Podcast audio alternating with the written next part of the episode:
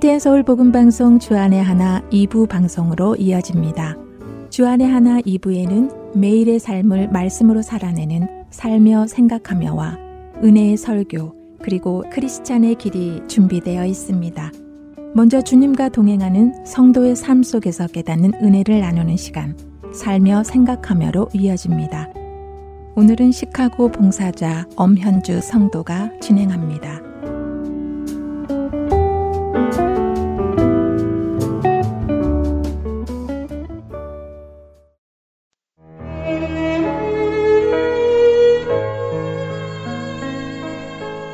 성경 공부팀에서 함께 성경 공부를 하는 한 자매가 마스크를 저렴하게 구입할 수 있는 곳이 있다며 정보를 공유했습니다.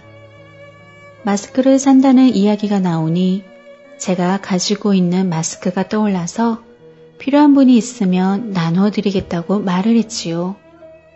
그러자 성경 공부팀의 다른 자매가 나눔도 잘하는 언니 라며 저를 칭찬했습니다. 그런데 그녀의 칭찬을 받던 제 마음은 마냥 기쁘지는 않았습니다.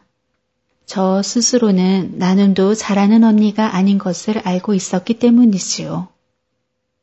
사실 코로나가 시작되던 해 감사하게도 당시 근무하던 회사의 거래처의 도움으로 마스크를 어렵지 않게 대량으로 구입할 수 있게 되었습니다.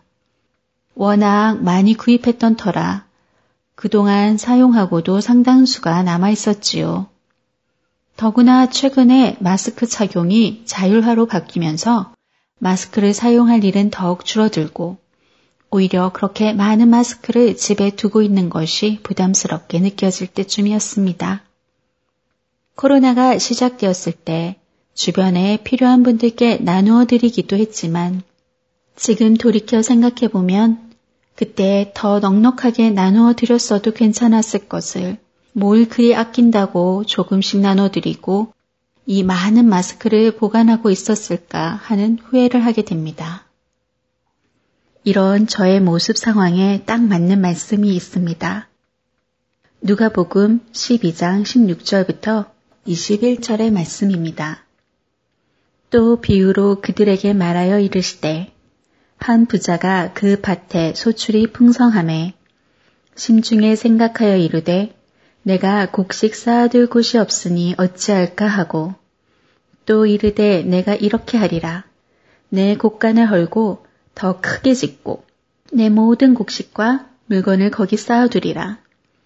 또 내가 내 영혼에게 이르되 영혼아 여러 해 쓸 물건을 많이 쌓아두었으니 평안히 쉬고 먹고 마시고 즐거워하자 하리라 하되 하나님은 이르시되 어리석은 자여 오늘 밤에 내 영혼을 도로 찾으리니 그러면 내 준비한 것이 누구의 것이 되겠느냐 하셨으니 자기를 위하여 재물을 쌓아두고 하나님께 대하여 부여하지 못한 자가 이와 같으니라. 저 자신을 무척이나 부끄럽게 하는 예수님의 비유의 말씀입니다. 무엇을 위해 저렇게 많은 마스크를 쌓아놓고 마치 여러 해 쓸 물건을 쌓아두었다고 좋아하는 어리석은 부자와 똑같은 모습으로 즐거워했을까 하고 반성을 하게 됩니다. 입으로는 매일 하나님이 주시는 만나로 살아가길 원한다고 기도하면서도 실제로는 나의 쓸 것을 저장하고 그것에 안심하고 만족하는 어리석은 모습이 주님 앞에 너무 부끄럽지만 이 또한 깨닫게 하심에 감사하며 앞으로는 그 어떤 것도 쌓아놓지 않고 주신 모든 은혜를 나누며 살아가리라 다짐해 봅니다. 너희는 무엇을 먹을까, 무엇을 마실까 하여 구하지 말며 근심하지도 말라. 이 모든 것은 세상 백성들이 구하는 것이라. 너희 아버지께서는 이런 것이 너희에게 있어야 할 것을 아시느니라. 동일한 누가복음 12장 29절과 30절의 말씀을 붙들고 가슴에 새기며 세상의 것을 구하는 백성이 아니라 하나님의 뜻과 일하심을 먼저 구하며 주님께 의지하며 살아가는 자녀가 될 수 있기를 기도합니다.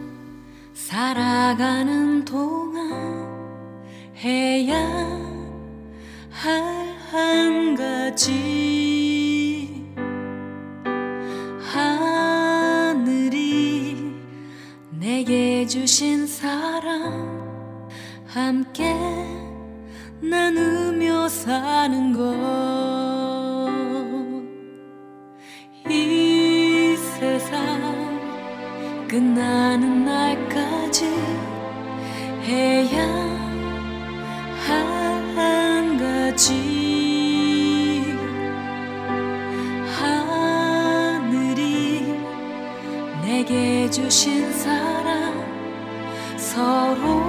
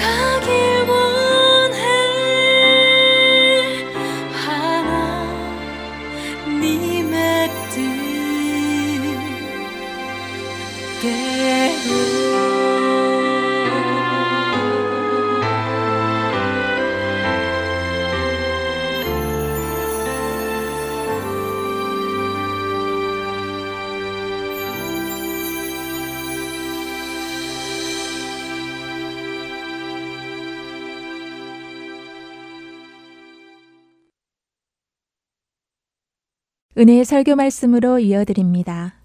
오늘은 신시내티 중앙 장로교회 심원섭 목사님께서 사도행전 14장 8절부터 20절까지의 말씀을 본문으로 우상 앞에서 옷을 찢다 라는 제목의 말씀 전해 주십니다.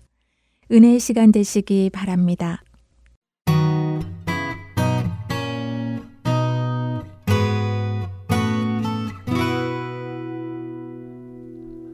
우리 인생도 그렇지만 여행이라는 것은 늘 계획한 대로 흘러가지 않을 때가 많죠.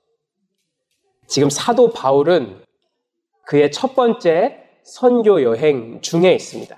사도 바울이 선교 여행을, 전도 여행을 하고 있는데 그 첫 번째 여행 중에 있어요. 그는 지금 루스드라라는 도시에 와 있습니다. 근데 이 루스드라라는 도시는 바울이 계획을 하고 방문한 도시가 아니었을 겁니다.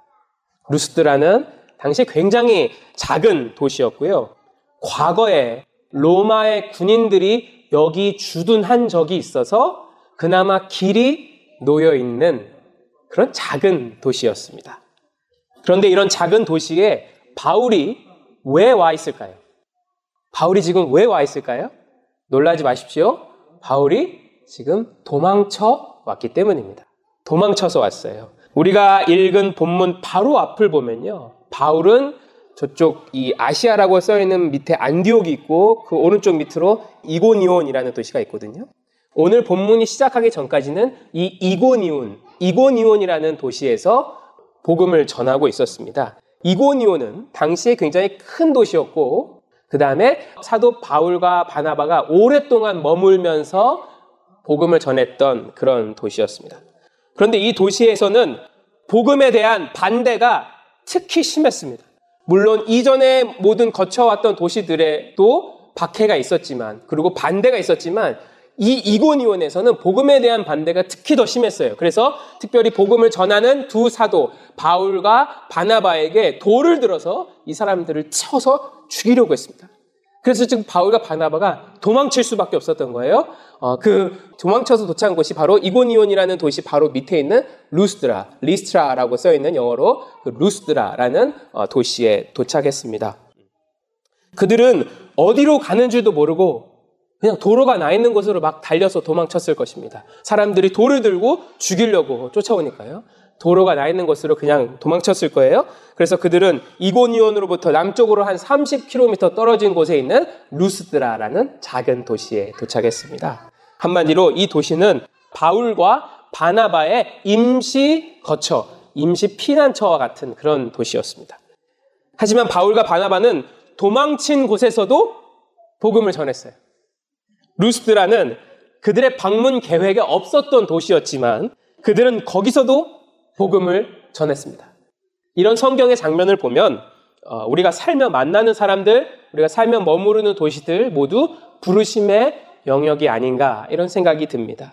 어, 우리 이 도시에 오래 계신 분들도 계시겠지만 불과 10년 전, 5년 전만 해도 이 도시에 올 줄 전혀 모르셨던 분들도 여기 많이 계십니다. 어, 우리 유학생들에게도 이 도시는 그저 거쳐가는 도시가 아니라 여러분의 때에 맞게 하나님께서 부르시고 또 때에 맞게 어, 있으라 하신 곳이죠. 어쨌든 바울과 바나바는 지금 계획에도 없던 루스드라라는 도시에 와서 복음을 전하고 있습니다. 그런데 이 도시는 여러모로 이 두 사도에게 낯선 곳이었습니다. 바울과 바나바는 그동안 나름의 선교 전략을 가지고 있었습니다. 그들은 새로운 도시에 도착하면 유대인의 회당을 찾아서 거기에 들어가서 복음을 전했습니다. 바벨론 포로 시대 이후에 유대인들은 지중해 전역에 세계 곳곳에 흩어져서 살았어요. 그리고 흩어져서 살았을 때 그 세계 어느 곳이든 유대인 가장, 가정의 가장이죠. 가장이 10명 모일 수 있는 도시면 어디서든 회당을 세웠습니다. 그래서 당시에는 바벨론 포로 이후에 지중해 세계 여러 곳곳에 도시마다 회당이라는 것이 있었어요. 유대인 가장 10명이 모일 수 있는 곳이면 유대인들이 모여서 회당을 세웠습니다. 어, 그곳에서 그 회당을 그들은 예전, 리터지, 예전과 기도, 훈련과 교육 이런 목적으로 모여서 회당을 사용했습니다. 그래서 사도 바울의 시대에도 세계 어느 도시든 웬만하면 이 유대인의 회당이 있었습니다. 하지만 이곳 루스드라에는 회당이 없었어요. 이 도시는 유대인 가정이 10가정이 안 될 정도로 굉장히 작은, 작은 도시였다는 말입니다. 자, 게다가 회당에서는 전할 내용이 분명했어요. 회당에 모이는 사람들은 보통 세 부류의 사람들이었습니다. 첫째는 유대인들, 둘째는 유대교로 개종한 이방인들, 셋째는 성경에 God-fearer라고 경건한 사람이라고 나오는데 이 사람들은 뭐냐면 유대교로 개종을 하진 않았지만 이방인 중에 아직 개종은 하지 않았지만 하나님을 알고자 이 회당에 모이고 있는 그런 경건한 사람들을 말했습니다. 어쨌든 이 세 부류의 사람들은 구약 성경에 대해서 어느 정도 알고 있었어요. 구약 성경에 대해서. 그래서 바울과 바나바는 이 사람들에게 회당을 먼저 찾아가서 복음을 전했는데 이 사람들에게 이렇게 전하면 되었습니다. 여러분 구약 성경에 기록된 메시아 우리가 기다리고 기다리고 또 기다려왔던 그 메시아가 드디어 이 땅에 오셨습니다. 그리고 그분은 예수 그리스도입니다 라고 복음을 이렇게 전파하면 됐었습니다. 그들이 회당을 찾아가서 복음을 전하기가 어, 이렇게 시작할 수 있었어요. 복음의 메시지를 거기서부터 시작하면 되었습니다. 그동안 바울과 바나바는 그동안 지나왔던 모든 도시에서 선교를 그렇게 해왔습니다. 지나왔던 도시들마다 먼저 회당을 찾아서 회당에 들어가서 여러분, 여러분 구약 성경 아시죠? 우리가 그동안 기다렸던 메시아가 드디어 오셨습니다. 이렇게 복음의 메시지를 시작하면 되었습니다. 자, 그런데 이곳 루스드라에는 그런 회당이 없었어요. 회당이 없었습니다. 구약 성경을 아는 사람이 이 도시엔 많지가 않았습니다. 두 사도에게 네, 이런 도시는 없었어요. 자, 그래서 바울과 바나바는 그 도시의 성문, 사람들이 가장 많이 모이는 곳에 서서 복음을 전했습니다. 엄청 고군분투했겠죠. 여러분도 하나님을 전혀 모르는 사람에게 복음을 전한다라고 생각을 해보십시오. 어디서부터 무슨 이야기를 해야 될지 잘 모르실지도 모르겠습니다. 정말 난감할 것이죠. 바울은 그걸 며칠이고 그 성문에 사람들이 많이 모이는 곳에서 그 복음을 전하고 있었습니다. 자, 그런데 그런 바울의 이야기를 유심히 듣고 있는 한 사람이 있었습니다.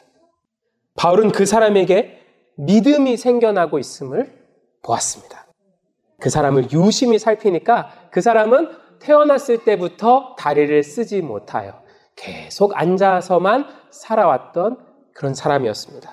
아마도 그는 사람이 많은 이곳을 택하여서 구걸을 하면서 하루하루를 살아가고 있었을지도 모르겠습니다. 그래서 우연히 이곳에서 구걸을 하면서 계속 살아가고 있는데 우연히 바울의 이야기를 듣게 되었고 그는 움직일 수 없으니까 매일 그 자리에서 바울의 이야기를 들었을지도 모르겠습니다. 자, 그때 하나님께서 바울에게 어떤 강한 확신을 주셨던 것 같습니다. 저 사람을 일으키라. 이에 바울은 지체하지 않고 그 사람을 향해 크게 외쳤습니다. 10절입니다. 너의 발로 바로 일어서라. 그때 그 사람이 어떻게 합니까? 그 말씀에 순종해서 일어납니다. 순종해서 일어나요. 그런데 그 결과는 우리의 상상을 초월하는 것이었습니다. 10절을 영어로 보면 더 생생합니다.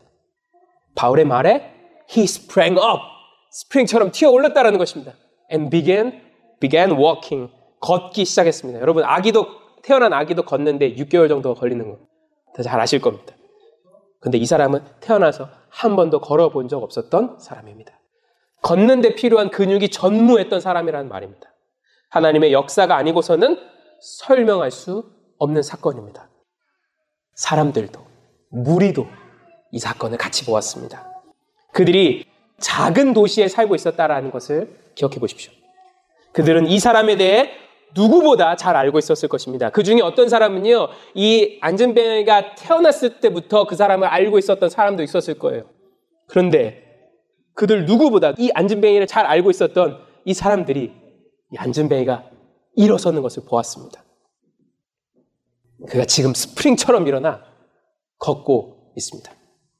무리가 흥분하기 시작했습니다. 너무 흥분되어서 지역 방언으로 그들의 모국어로 그들의 마더텅으로 소리 지르기 시작했습니다. 때문에 바울과 바나바는 이들이 무슨 말을 하고 있는지 전혀 몰랐습니다. 바울과 바나바가 쓰는 말은 아니었으니까요.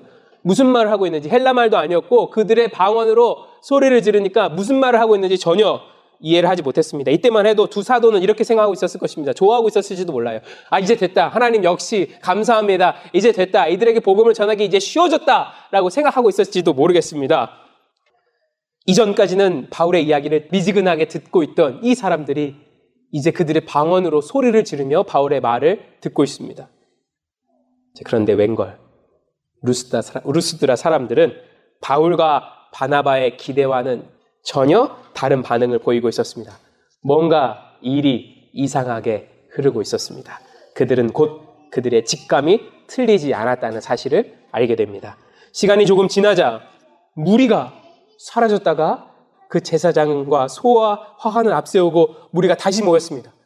그리고 제사장을 비롯하여 그 모든 사람들이 바울과 바나바에게 무릎을 꿇고 엎드렸습니다. 그들은 바울과 바나바에게 제사를 드리려고 했습니다. 우리가 흥분했던 이유는 이렇습니다. 그들은 그들이 섬기는 신들이 사람의 형상으로 그들 가운데 내려왔다라고 생각했습니다. 바나바를 제우스로, 바울을 헤르메스로 생각했습니다. 게다가 기록에 의하면 이 지역에는 전설이 하나 내려져 오고 있었습니다. 과거에도 그들의 신들이 사람의 형상을 가지고 그 땅에 내려온 적이 있다라고 전설이 전해지고 있었습니다. 그때도 제우스와 헤르메스였답니다. 그런데 그때에는 이 두 신을 아무도 환대하지 않았다고 합니다. 오직 그 지역의 경건한 늙은 부부만 이 정체를 알지 못한 채 두 신을 잘 대접했다고 하죠. 이에 두 신은 이 지역을 홍수로 쓸어버렸고 늙은 부부의 집은 아주 멋있게 변하여 신전이 되어 지금까지 내려오고 있다라는 전설이 그 당시 그 지역에 내려오고 있었답니다. 이 전설을 듣고 나면 루스드라 사람들의 행동이 이해가 가죠. 이들이 어떤 생각을 했을지 상상해 보십시오. 우리도 이 신들을 대접하면 큰 보상을 받을 수 있다. 우리는 안전할 것이고, 우리는 원하는 것들을 얻게 될 것이며, 우리의 자녀들은 큰 복을 받게 될 것이다. 사람들의 이런 믿음이 모여서 지금의 이 상황을 만들어내었습니다. 성경은 사람들이 만들어낸 이것을 우상, 우상이라고 말합니다. 그러나 오해하지 마십시오. 이 사람들에게 우상은 제우스와 헤르메스가 아니었습니다. 이 사람들에게 우상은 제우스와 헤르메스가 아니라 이 사람들이 두 신을 통하여 그들이 얻어내려고 했던 것, 그것이 그들의 우상입니다. 그들은 안진뱅이가 일어선 사건을 보고 흥분하여 도시 밖 신전을 찾아갔을 것입니다. 그 제사장을 찾아갔을 것이죠. 그리고 이렇게 말했을 것입니다. 제사장님, 제우스와 헤르메스가 나타났습니다. 우리가 이러고 있을 때가 아닙니다. 어서 가서 두 신들에게 제사를 지냅시다. 그들을 극진히 대접합시다. 그리고 우리가 원하는 것을 얻어냅시다. 우리가 얻고 싶었던 것을 말합시다. 사람들이 만들어낸 우상은 제우스와 헤르메스가 아니라 그 신들을 통하여 그들이 얻고자 했던 것, 얻고자 했던 것이 바로 우상이었습니다. 현대인들은 조각상을 만들어 거기다 절을 하지 않습니다. 그래서 우리들은 우상에게 절을 하지 않는 줄 압니다. 우리는 성경에서 금송아지를 만든 사람들을 보면서 아, 저 사람들 너무 미개하다 라고 생각합니다. 우리는 성경에서 바알과 아세라 상을 만들고 거기에 절하는 사람들을 보면서 그 사람들은 문명화되지 않았다라고 생각합니다. 그러면서 우리는 우상을 만들지 않고 우상에게 절하지 않는 줄 압니다. 아닙니다. 그때도 금송아지가 우상이 아니었습니다. 그때도 바알과 아세라 상이 우상이 아니었어요.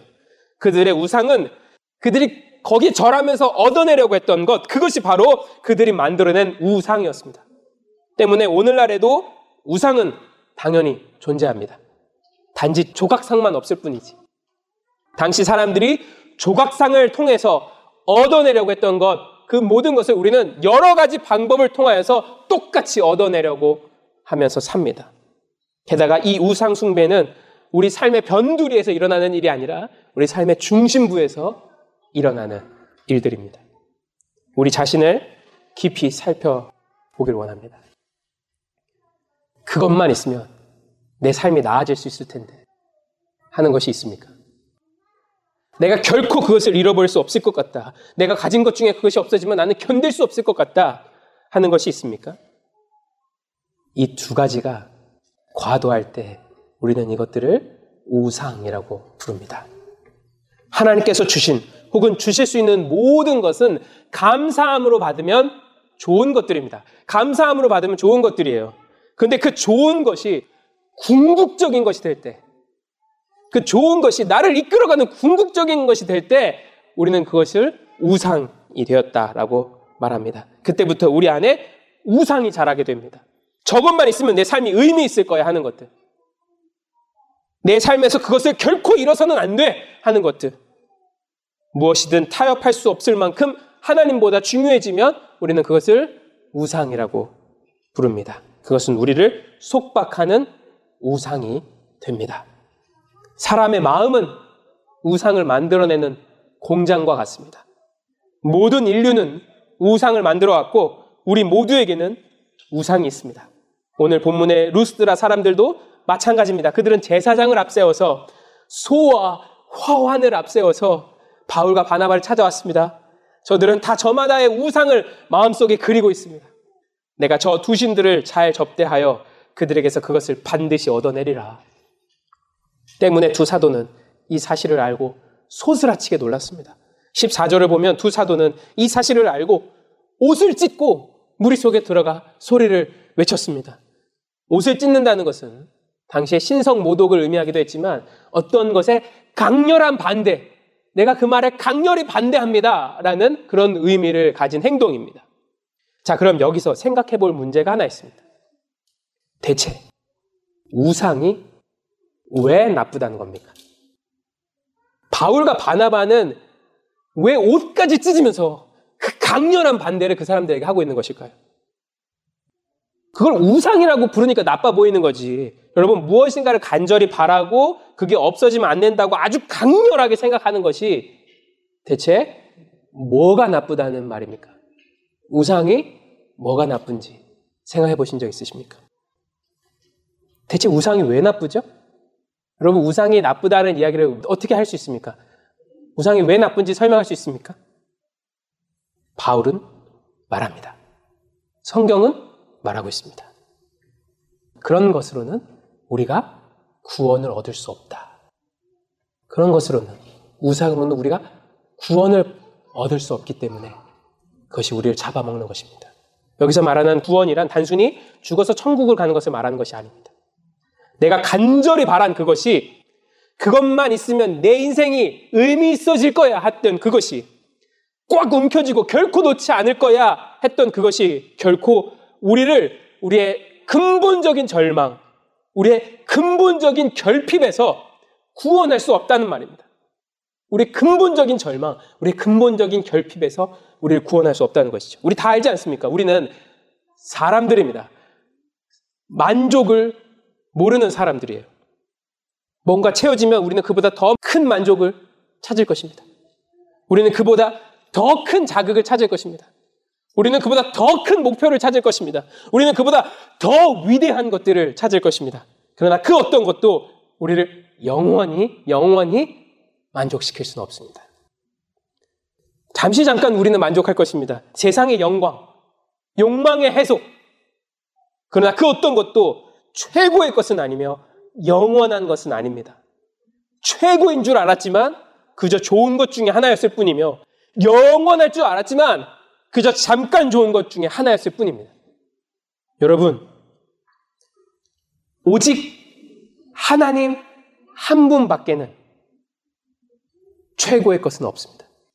오직 하나님 한 분밖에는 영원한 것은 없습니다. 우리는 이것을 믿습니다. 우리는 하나님 의해서 창조되었기 때문에 하나님만이 채우실 수 있는 부분이 있습니다. 하나님만이 채우실 수 있는 것이 있습니다. 그런 우리가 그 빈자리를 하나님으로 채우지 않는다면 우리는 끊임없이 그 무엇인가를 그 빈자리에 채우려고 할 것입니다. 그렇게 해서 만들어낸 모든 것이 바로 우상입니다. 그렇습니다. 바울이 옷을 찢었던 이유는 바로 그 때문입니다. 15절입니다. 여러분에게 복음을 전하는 것은 이런 헛된 일을 버리고 헛된 일을 버리고 천지와 바다와 그 가운데 만물을 지으시고 살아계신 하나님께 돌아오게 하려 함입니다. 살아계신 하나님께 돌아오게 하려 합니다. Turn to the living God, 살아계신 하나님께 돌아오라, 돌아오라. 우상이 왜 나쁘냐고요? 그것은 결코 잡을 수 없는 것이기 때문에 그렇습니다. 결코 우리를 구원할 수 없는 것이기 때문에 그렇습니다. 바닷물처럼 무한하고 널려 있지만 우리의 갈증을 전혀 해소할 수 없는 것이기 때문에 그렇습니다. 그래서 하나님은 10계명 제1계명에서 분명히 말씀하셨습니다. 너는 나 외에는 다른 신들을 내게 두지 말라. 우리 질문이 생기죠. 다른 신들이 있습니까? 다른 신들이 뭡니까? 다른 신들이 이 세상에 있습니까? 그러자 하나님께서는 제2계명에서 분명히 말씀하십니다. 너를 위하여 새긴 우상을 만들지 말고 또 위로 하늘에 있는 것이나 아래로 땅에 있는 것이나 땅 아래 물 속에 있는 것에 어떤 형상도 만들지 말며 중요한 것 그것들에 절하지 말아라. 그것에 절하면서 얻어내려고 했던 그 모든 것들이 다 너의 우상이다. 그것들을 섬기지 말라. 왜냐하면 그것들은 너를 구원할 수 없기 때문입니다. 구원할 수 없기 때문이다. 너의 그 근본적인 결핍과 근본적인 절망을 그것들은 결코 해결할 수 없다. 그러나 불행히도 우리의 마음은 우상을 없앨 수가 없습니다. 완전히 없앨 수가 없어요. 우리의 마음은 끊임없이 우상을 만들어낼 것이며 그 우상은 끊임없이 우리 마음에 존재할 것입니다. 게다가 우리의 마음은 그 우상을 지키기 위해 엄청난 방어 체계를 갖추고 있습니다. 핑계 없는 무덤이 없듯 핑계 없는 우상이 없습니다. 누가 우리에게 그것이 우상이라고 말한다면 우리는 아주 날카로워질 것입니다. 우리 마음속 깊은 곳에 숨기고 있던 우상이 들키기라도 하면 우리의 태도와 감정이 과도해질 것입니다. 내가 나를 아느냐? 너가 나를 아느냐? 당신이 나를 압니까? 라고 물을 것입니다. 당신이 내 상황을 압니까? 라고 따질 것입니다. 우리는 우상을 제거하라는 하나님의 말씀에도 그렇게 반응할 것입니다. 하나님 이거 하나님이 시키신 거 아닙니까? 하나님 이거 하나님이 주신 거 아닙니까? 하나님 이거 하나님이 바라게 하신 거 아니었습니까? 그러게요. 근데 이삭도 이삭도 아브라함의 우상이 되기 시작했을 때 하나님은 이삭을 아브라함에게 주셨음에도 불구하고 그렇게 말씀하셨던 거 아니었습니까? 보십시오. 불행히도 우리는 우상을 완전히 제거할 수가 없습니다.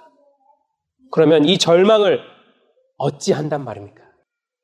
방법이 하나 있습니다. 그것은 우상을 없애는 것이 아니라 우상을 다른 것으로 대체하는 것입니다. 대체. 우리 안에서 만들어낸 신, 내 손으로 만들어낸 그 우상이 나를 이끌어가게 하는 것이 아니라 나를 만드신 분, 나를 건져내신 분이 나를 이끌어가게 하는 것입니다. 그것은 예수 그리스도께서 나의 주인이 되시게 하는 것입니다. 오직 그 방법밖에는 내 마음속 우상을 해결할 수 있는 방법이 없습니다. 우리는 우리에게 하나님보다 중요한 그 무엇이 있는가 끊임없이 살펴야 합니다. 우상의 정의를 꼭 기억하십시오. 오늘 본문의 무리에게 제우스와 헤르메스는 우상이 아니었어요. 그들이 제우스와 헤르메스를 통해서 얻어내려고 했던 것, 그들이 만들어낸 그 모든 것이 다 우상이었습니다. 마찬가지입니다.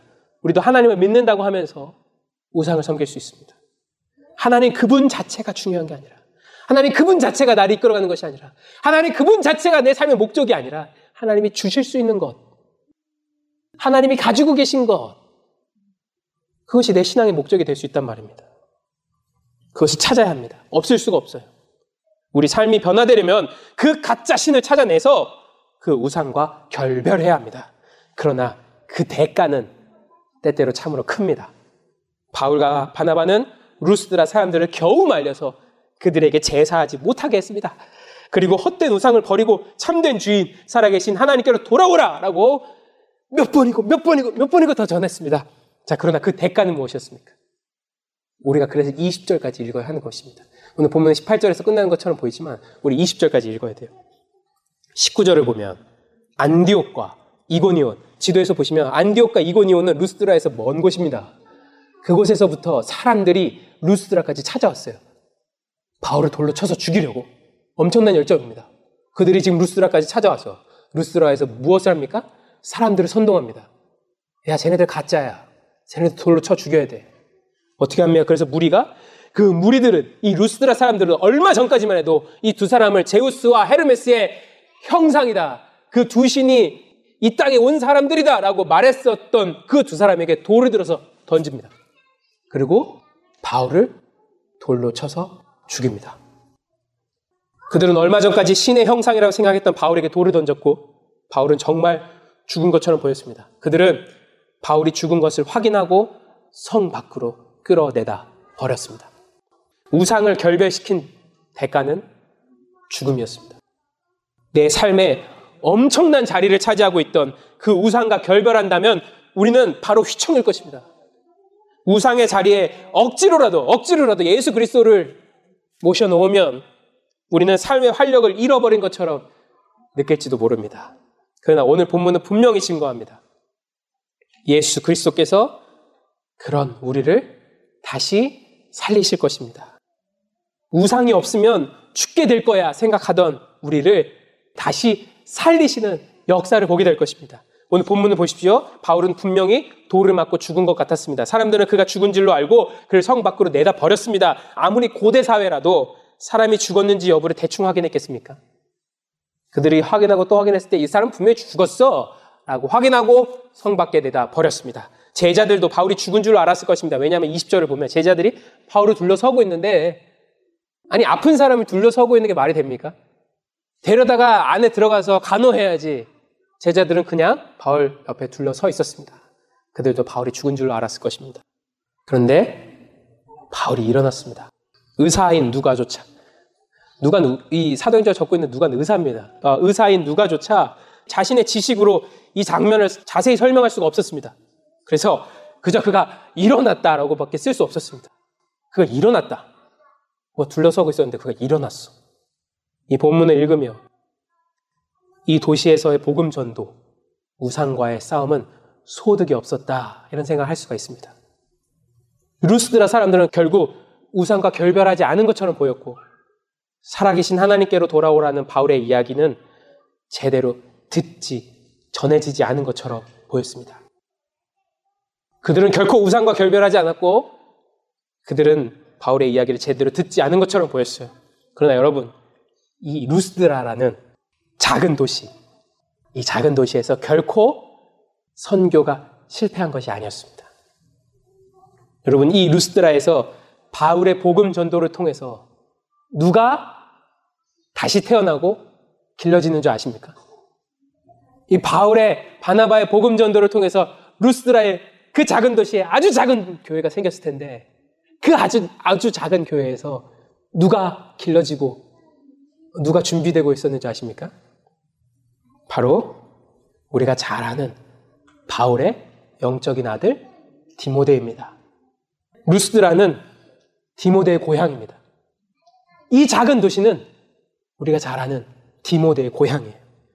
디모데는 이 일로 세워진 루스드라 교회에서 이 아주 작은 교회에서 회심하여 길러지게 됩니다.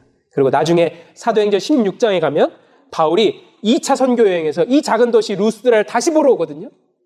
그때 디모데가 그때까지 자 훈련 받고 그때부터 바울과 함께 선교 여행을 같이 떠나게 됩니다. 여러분, 우리 안에 우상과의 싸움은 결코 헛된 싸움이 아닙니다. 때로는 우리가 죽는 것처럼 보일지라도 예수님은 우리를 다시 살리실 것입니다. 우상과 결별한다고 해서 결코 죽지 않는다라는 사실을 예수님은 우리에게 친히 보여주실 것입니다. 또한 우리가 그 싸움에서 아무것도 얻는 것 없어 보일지라도 예수님은 우리에게 친히 디모데와 같은 결과들을 우리에게 붙여 주실 것입니다. 말씀을 마치겠습니다. 우상은 분명 하나님이 주실 수 있는 만족과 기쁨을 웬만큼 줄 수 있는 것처럼 자신을 포장하고 있을 것입니다. 그러나 결코 그렇지 않습니다. 그 우상은 우리에게 만족을 줄 수 있는 것처럼 포장을 했겠지만 우리를 피폐하게 만들고 착취할 준비를 모두 마쳤습니다. 사탄은 우리에게 하나님을 경배하지 말라라고 속삭이지 않을 거예요. 사탄은 우리에게 하나님을 경배하지 말아라라고 속삭이지 않을 겁니다. 사탄은 우리에게 이렇게 속삭일 겁니다. 하나님과 우상을 같이 섬길 수 있다. 하나님과 우상을 같이 섬길 수 있다. 이렇게 속삭일 겁니다. 그 꾀임에 넘어가면 안 됩니다. 여러분에게 우상은 무엇입니까? 이것만 있으면 내 인생이 의미 있을 텐데 하는 것이 있습니까? 내 인생에서 결코 이것은 놓치고 싶지 않다. 놓칠 수 없다 하는 것이 있습니까? 그 앞에서 우리는 얼마나 무기력합니까?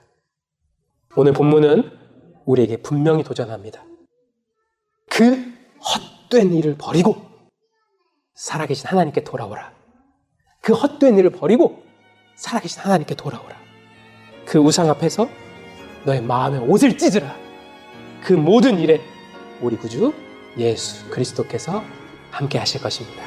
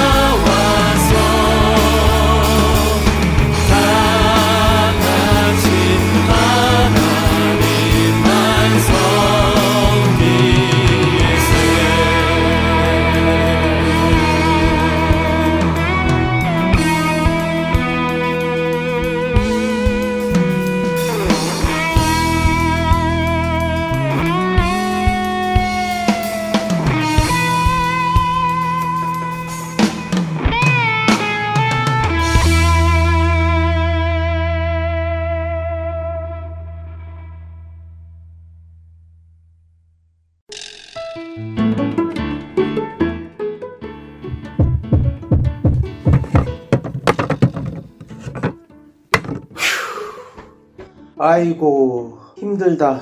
여보, 정말 수고 많았어요. 그게 마지막 짐이죠? 음, 이제야 이사가 끝났네.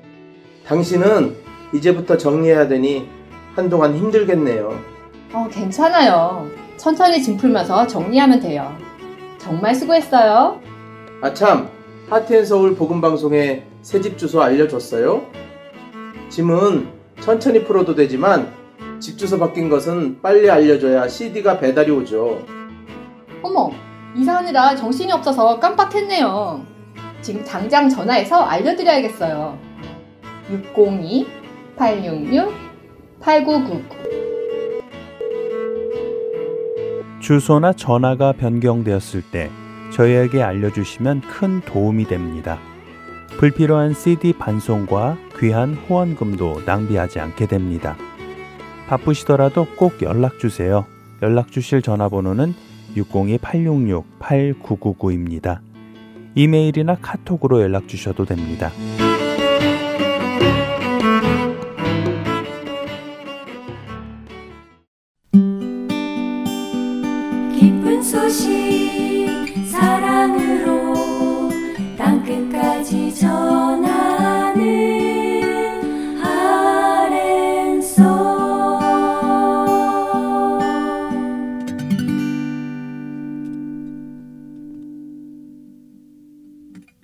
계속해서 크리스찬의 길 보내드립니다.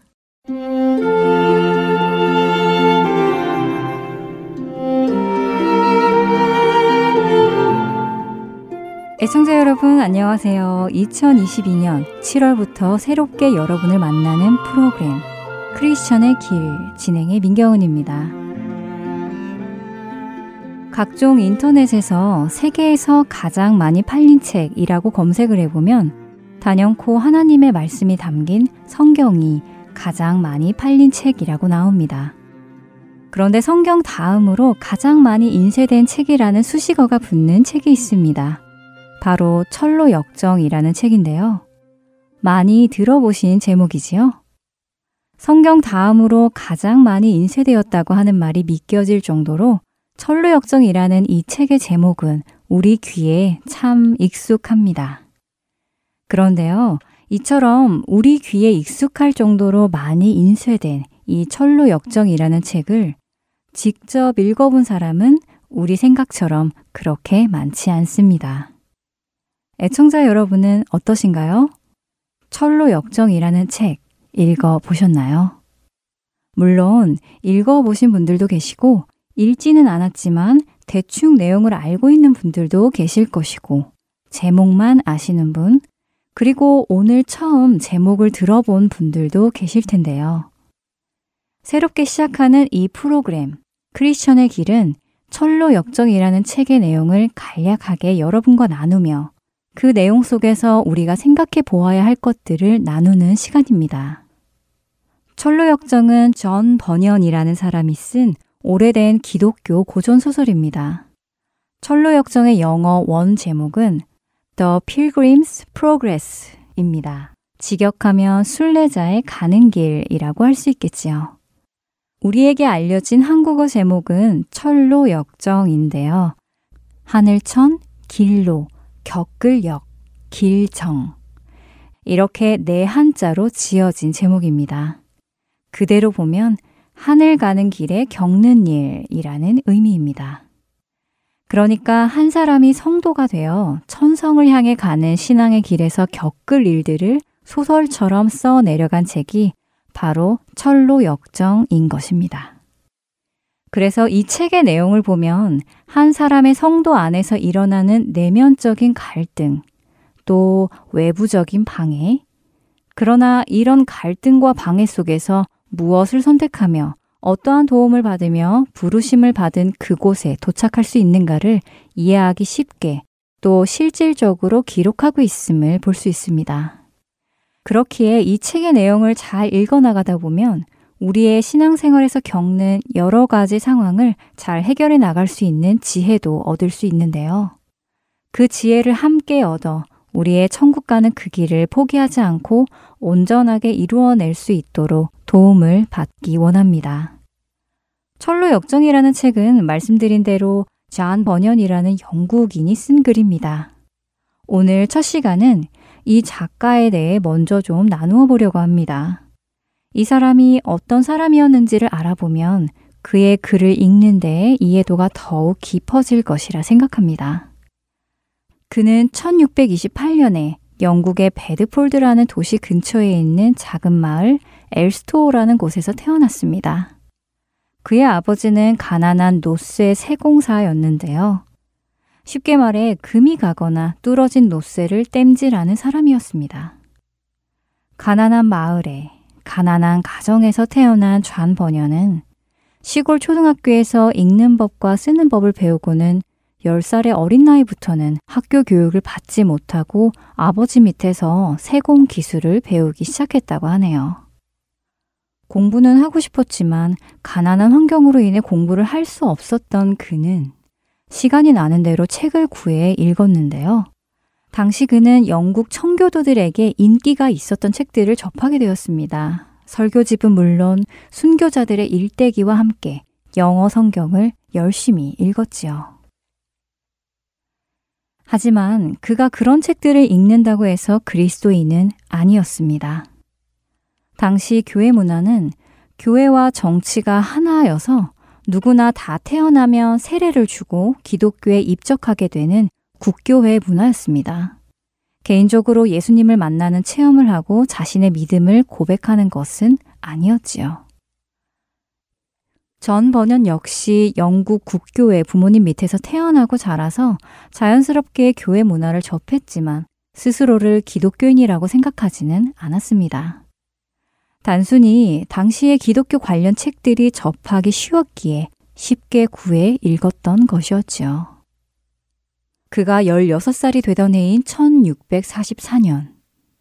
어머니가 6월에 돌아가시고 누이 동생 마가렛이 7월에 죽음을 맞이합니다. 한 달 뒤인 8월에는 아버지가 새로운 아내와 결혼하시므로 그는 많은 정신적 혼란을 겪게 됩니다. 그가 이런 정신적 혼란을 겪던 1644년. 그의 나라 영국 역시 큰 혼란을 겪고 있었는데요. 2년 전인 1642년에 우리에게는 청교도 혁명으로 잘 알려진 영국 내란이 일어난 것입니다. 말씀드린 대로 영국은 국교회, 즉, 나라와 교회가 하나로 통합되어 백성들에게 종교를 강요했고 종교와 권력의 힘으로 백성들을 다스렸습니다. 특히 당시의 영국 왕이었던 제임스 1세와 그의 아들 찰스 1세는 왕권을 하나님께서 주셨다고 하며 신하가 왕이 무엇을 할 수 있는지 없는지 이러쿵저러쿵 하는 것은 주제넘는 짓이며 엄청난 모독이라고 주장했습니다.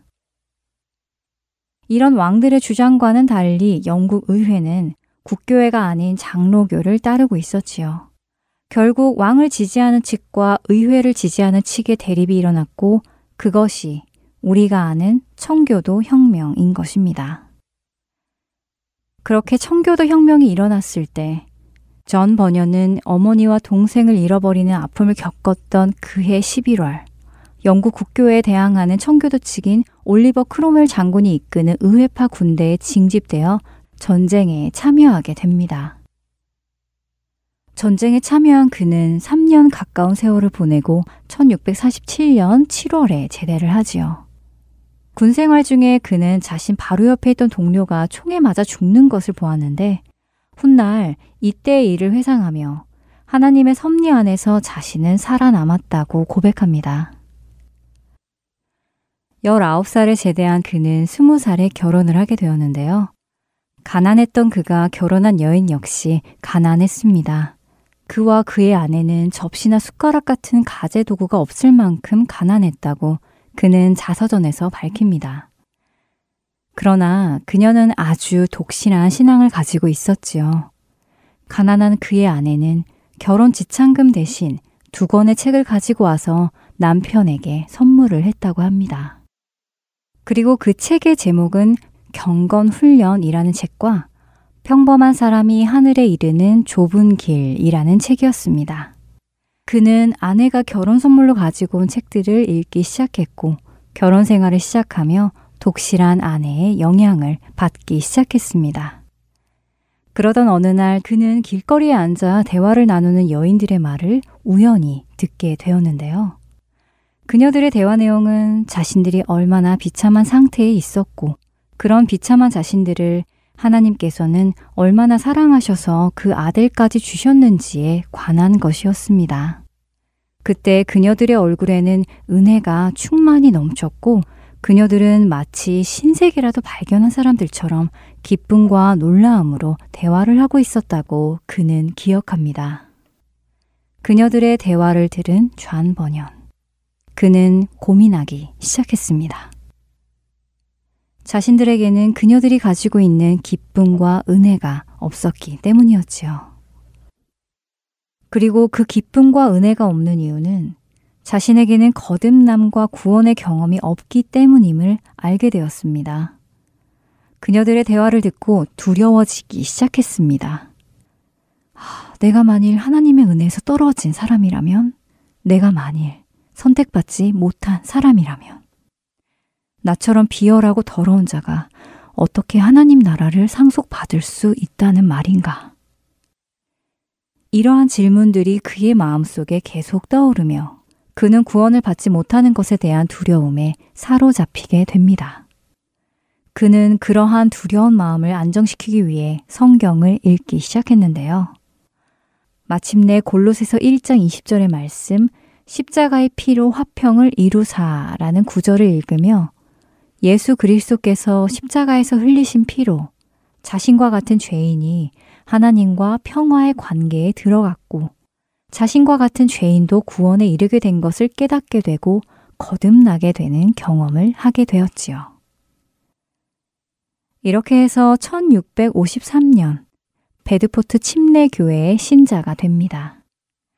하지만 얼마 후인 1658년 첫 번째 부인은 결혼 10년 만에 30세에 세상을 떠납니다. 10살 미만의 자녀 넷을 남겨두고 말이지요. 그는 이런 슬픔을 딛고 교회의 안수 집사가 됩니다. 그리고는 말씀을 전파하기 시작했는데요. 놀랍게도 그가 전하는 말씀을 듣고 구원에 나아오는 사람들이 나타났습니다. 그는 여러 곳을 다니며 설교를 했지요. 그런데 20여 년간 이어져 왔던 청교도 혁명이 1660년에 막을 내리게 되었습니다. 청교도 혁명을 이끌었던 올리버 크롬웰 장군이 죽자 프랑스로 망명가 있던 찰스 2세가 귀국하여 다시 정치를 시작하고 국교회를 시작했기 때문이지요. 국교회가 다시 다스리게 되자 국교회는 나라에서 인정한 사람이 아니면 설교를 하지 못하도록 법령을 발표했습니다. 그리고 그 나라에서 인정한 사람은 국교회를 지지하는 사람들 뿐이었지요. 청교도적 신앙을 가지고 복음을 전하는 사람들의 설교는 더 이상 들을 수 없게 되었습니다. 이런 법령이 발령되었지만 전 번연은 이에 개의치 않고 계속해서 설교를 해 나갔습니다. 사람들에게 말씀을 전했지요. 하지만 국교회는 그런 그를 그냥 내버려 두지 않았습니다. 영국 국교회는 그를 체포하였고 3개월간 감옥에 투옥시킵니다. 그리고 3개월 후 영국 국교회는 그를 석방시키는데요. 석방시키며 좌 번연에게 더 이상 설교하지 말 것을 약속해 달라고 합니다. 그는 그들의 요구에 어떻게 했을까요? 그들의 요구대로 더 이상 설교를 하지 않겠다고 약속했을까요? 아닙니다. 설교를 하지 말라는 그들의 요구를 거절합니다. 자신은 계속해서 하나님의 말씀을 전하겠다고 하지요. 결국 영국 국교회는 그를 다시 감옥에 넣습니다. 그리고는 12년이라는 오랜 세월 동안 감옥에 가두어 두며 설교를 하지 못하도록 막았습니다. 다시 감옥에 들어간 전 번연은 감옥 안에서 죄수들을 상대로 설교를 하며 틈틈이 글을 쓰기 시작했는데요. 유익한 명상, 그리스도인의 행동, 거룩한 성, 죄인의 괴수에게 넘치는 은혜와 같은 책을 씁니다. 그리고 그의 감옥 생활 후반부인 1667년부터 1672년까지 바로 이제부터 여러분과 나눌 책 철로 역정을 씁니다. 1672년 감옥에서 풀려난 존 번연은 자신이 섬기던 베드포드 교회 목사로 초빙을 받아 가게 되었고 그해 5월에는 변화된 영국 국교회로부터 설교를 할 수 있는 자격도 얻게 되었지요. 그 후 한 번 더 감옥 생활을 하기는 했지만 그는 16년간 목사로 사역하며 말씀을 가르치고 글을 쓰는 일을 해나갔습니다. 1688년 8월 31일 열병으로 숨지던 그날까지 그는 60권이 넘는 책을 써가며 사역했습니다. 어쩌면 이처럼 힘든 사역의 길, 그리스도인의 길, 천성을 향해 가는 길을 걸어 보았기에 그의 삶 속에서 얻은 많은 지혜와 그와 동행하신 성령 하나님의 지혜들이 어우러져 500여 년이 지난 지금도 계속해서 많은 신앙인들에게 신앙적 교훈을 주는 철로 역정을 써 내려갈 수 있었는지도 모르겠습니다. 다음 주 이 시간에는 그 철로 역정에 대해 간단히 먼저 알아보도록 하겠습니다. 저는 다음 시간에 다시 찾아뵙겠습니다. 안녕히 계세요.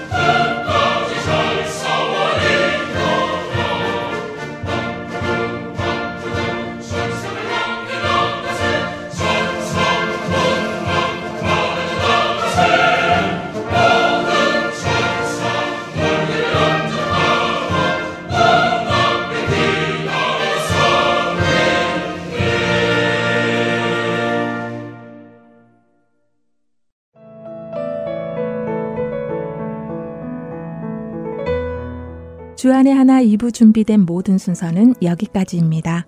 계속해서 주안의 하나 3부로 이어집니다. 주님의 말씀을 더 알아가는 시간 되시길 소망합니다. 저는 다음 시간에 다시 찾아뵙겠습니다. 안녕히 계세요.